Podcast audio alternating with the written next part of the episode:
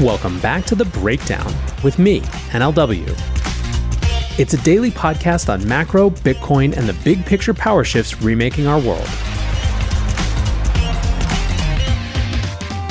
What's going on, guys? It is Friday, June 16th, and today we are talking BlackRock ETFs, Tether FUD, and whether they are trying to kill crypto to control crypto.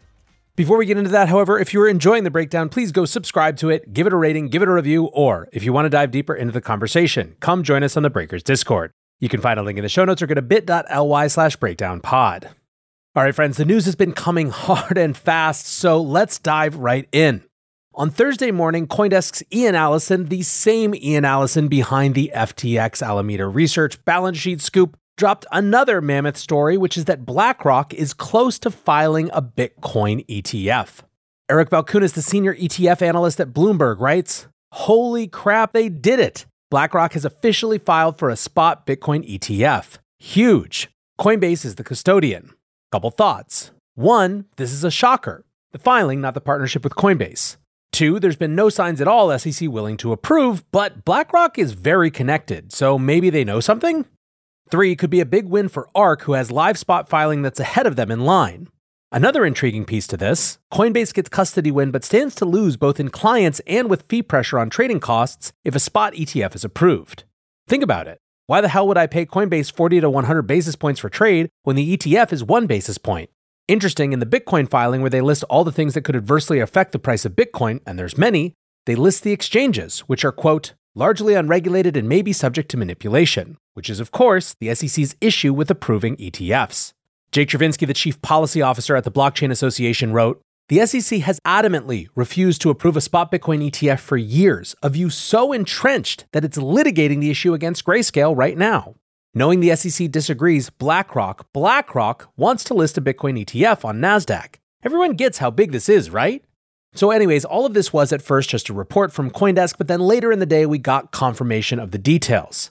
The fund will be named the iShares Bitcoin Trust. Its assets will, quote, consist primarily of Bitcoin held by a custodian on behalf of the trust. Coinbase will be that custodian, and pricing will be benchmarked against the CME CF Bitcoin reference rate, which draws price feeds from reputable US based spot exchanges. Now, as you guys know, the pathway to a spot Bitcoin ETF has been rocky, to say the least, over the last few years. The SEC has at this point approved numerous Bitcoin futures ETFs. They have held the line in refusing to approve a spot ETF. The regulator's reluctance to allow spot ETFs to trade famously led to Grayscale, the sponsor of the largest Bitcoin trust in the world, to sue them. Now, that case is still being litigated, but the central argument from Grayscale's side seems to be if the primary concern is price manipulation, which is what the SEC keeps saying, and the reference price feed used in Bitcoin futures ETFs is the same that would be used in Bitcoin spot ETFs, how could there possibly be a difference when it comes to the approval of these two different types of ETFs? Basically, Grayscale is saying either those ETFs shouldn't have been approved or spot ETFs should be approved. Now, a lot of the mainstream reporting is focused on the idea that BlackRock may be simply too big for the SEC to ignore. The firm is, of course, one of the largest players in the ETF and fund management game, with over 8 trillion in assets under management across their wide-ranging products. Now, the sheer size of BlackRock's footprint is often fodder for people who wish to see the worst in companies. I'm avoiding using the word conspiracy theorists, but we do see some evidence that BlackRock can, when they want to, put their thumb on the scale when it comes to American corporate and financial market policy. For example, BlackRock CEO Larry Fink has been an outspoken supporter of corporate ESG scoring, often using the voting power it controls to push for change on the boards of companies. It's widely presumed that Fink had a hand in influencing the Gensler SEC's rulemaking around ESG. Still, some were skeptical that even a firm as large as BlackRock had the clout to push through a spot Bitcoin ETF with the SEC. Turnkey Lab CEO and friend of the breakdown, Tyrone Ross, noted that other financial industry giants have already attempted this play and come up short. He tweeted, Fidelity's Bitcoin ETF filing got rejected January of last year. Say it with me Fidelity. However, as Corey Hoffstein, the CIO of Newfound Research, pointed out, Fidelity has been vocally bullish on crypto for some time, though. I saw their filing as just being in line with their stance as a firm. BlackRock doesn't seem like the type of shop that's going to file something they think will get rejected. Unless, that is, they're using the filing to send a broader message. Too many committees to get that through otherwise. Now, one of the big confusions throughout the day yesterday was whether the fund was filed as a trust or an ETF and what that even meant. In the Bitcoin space, Allen Farrington was screaming about this, as did Marty Bent for a while. but others weren't so sure it mattered. Again, Bloomberg senior ETF correspondent Eric Balchunas tweeted To all those saying the BlackRock filing is a trust and not an ETF, do you consider GLD to be an ETF? Well, this is the same thing. Lots of structures under the ETF umbrella. Nothing like Grayscale Bitcoin Trust. This is the real deal. Swan's Cory Klippsten says it's okay to call it an ETF, guys. Securities Act of 1933 filing under Form S1, not Form N1A like 99% of stock ETFs. Will trade on exchange and be redeemable to the issuer. Way better than GBTC. Now we'll wait to see if the SEC approves BlackRock's spot Bitcoin ETF.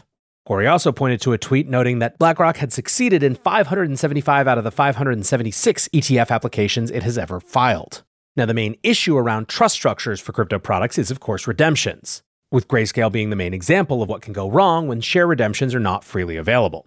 Now, if there's nothing to indicate that the SEC has changed its stance necessarily on ETFs, most people are still taking BlackRock more seriously than they might some other financial institution.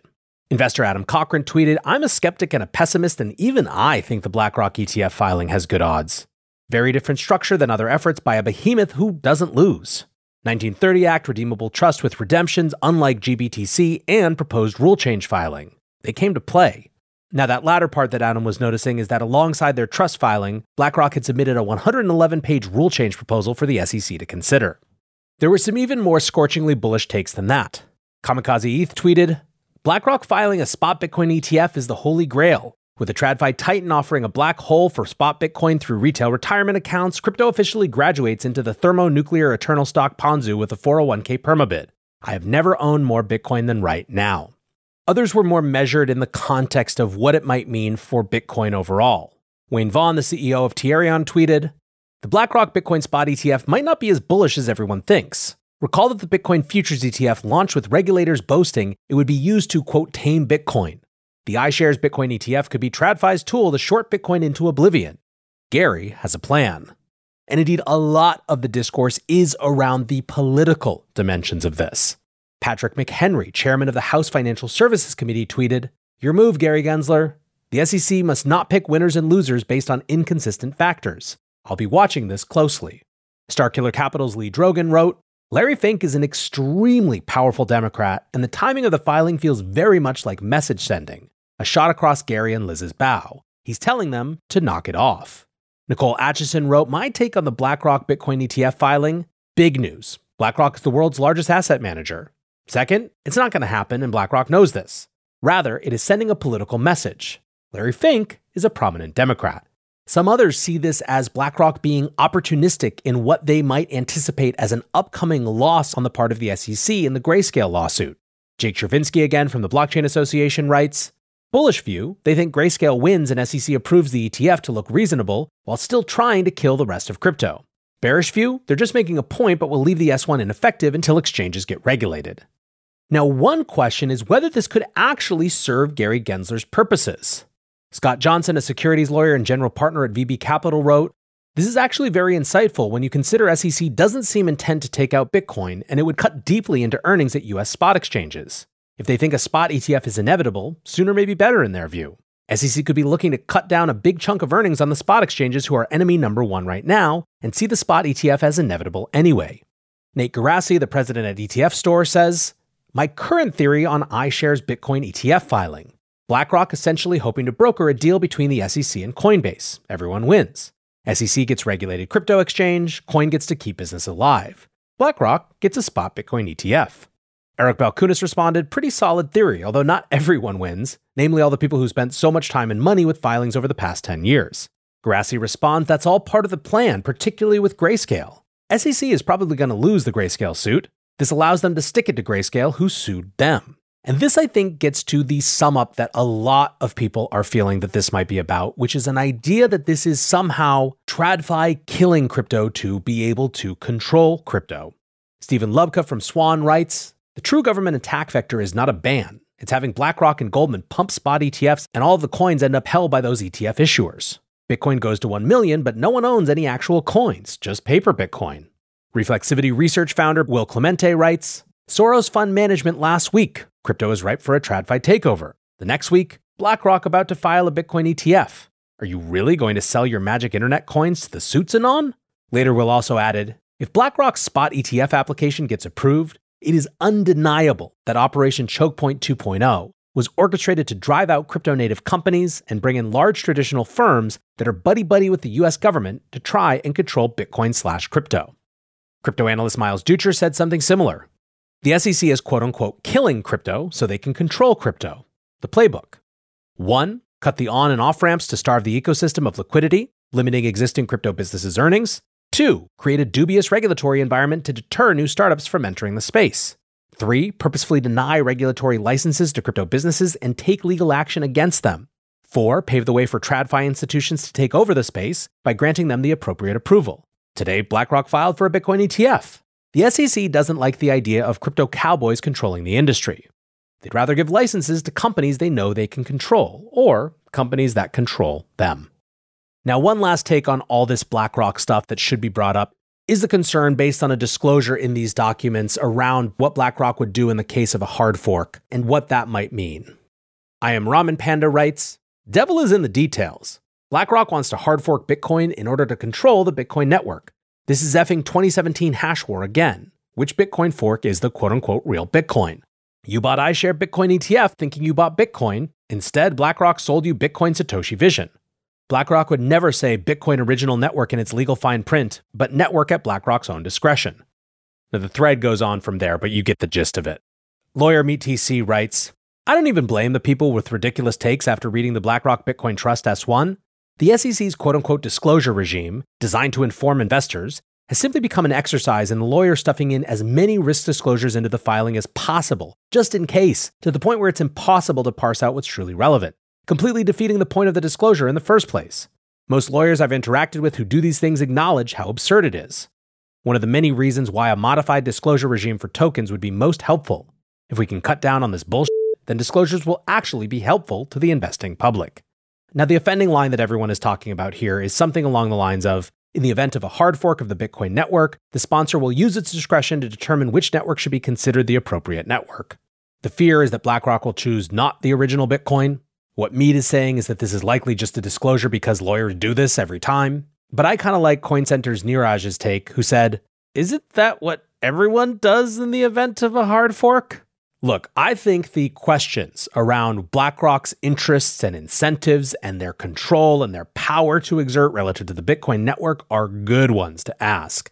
I highly encourage everyone, even if you are excited and bullish about this filing, for which there's much reason to be, to still keep that modicum at least of skepticism of what happens when massive, massive TradFi financial power comes into contact with something that is nominally an uncontrollable, decentralized network like Bitcoin is.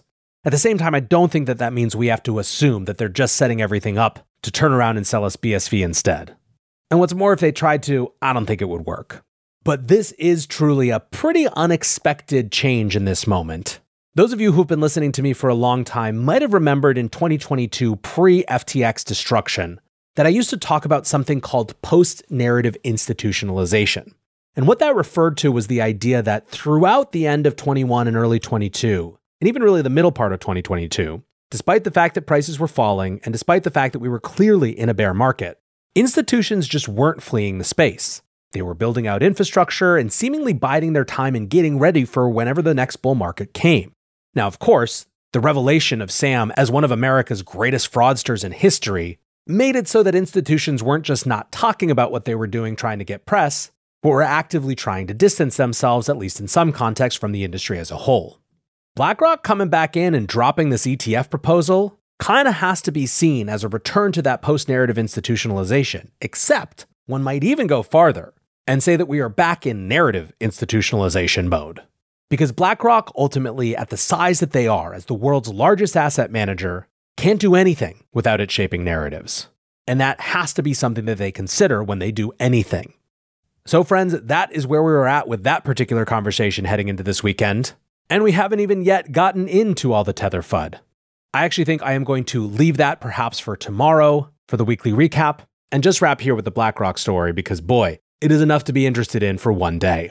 Appreciate you listening as always, and until tomorrow, be safe and take care of each other. Peace.